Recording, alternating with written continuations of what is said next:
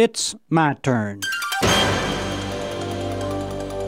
Here is your host for My Turn, Don Wildman. For the love of money is the root of all evils. It is through this craving that some have wandered away from the faith and pierced their hearts with many pangs.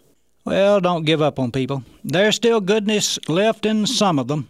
Mrs. Jean Carden of Los Angeles is proof of that. Miss Carden was walking down a Los Angeles sidewalk one day when she found a hundred dollars on the street. She carried it to the police station and turned it over to the authorities. So, what's so great about that, you ask? Well, I would agree that there would be several who would do likewise. But Mrs. Carden was something of a special case in my book. Why? Well, for the simple reason that at the time she found the money, she didn't have enough money for a bus ticket to the police station 10 blocks away. In fact, she was flat broke. So she walked the 10 blocks to the station to turn the money in. And to top it all off, she didn't even have a job. Why did she do it?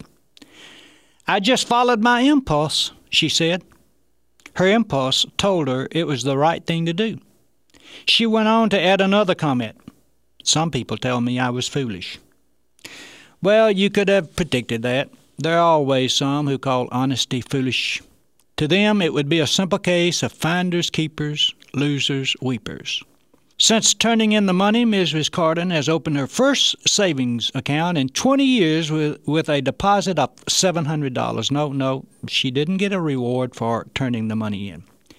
It seems that people heard of her deed and wanted to help a person with such high morals.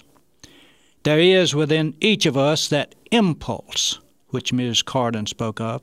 It's there unless, of course, we've killed it with neglect. It's there to help us make the right decision. Did you notice that Mrs. Carden said her impulse told her it was the right thing to do? That's one reason that that impulse is there to help us determine right from wrong. For Ms. Carden, it was a moral decision, not an economic one, which was called for. Money was involved here, but it was no basis for a decision. The only basis for a decision was what was right. Do you think that perhaps business could take a tip from this? For many times there's a moral decision which overrides an e- economic one. And maybe even for you and me, there's a hint of help here.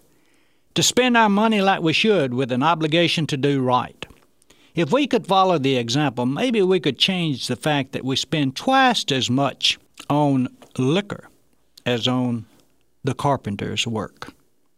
Now, admittedly, money, too much or too little of it, for her, you know, no one ever has just the right amount, creates all kinds of problems for most of us.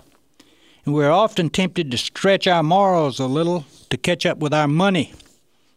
But is it the money itself that creates the problem? And if you should decide to take the tip and make the change with regards to money and morals, remember Mrs. Carden's other remark. Some people will call you foolish. This has been My Turn with Don Wildman, a production of the American Family Association.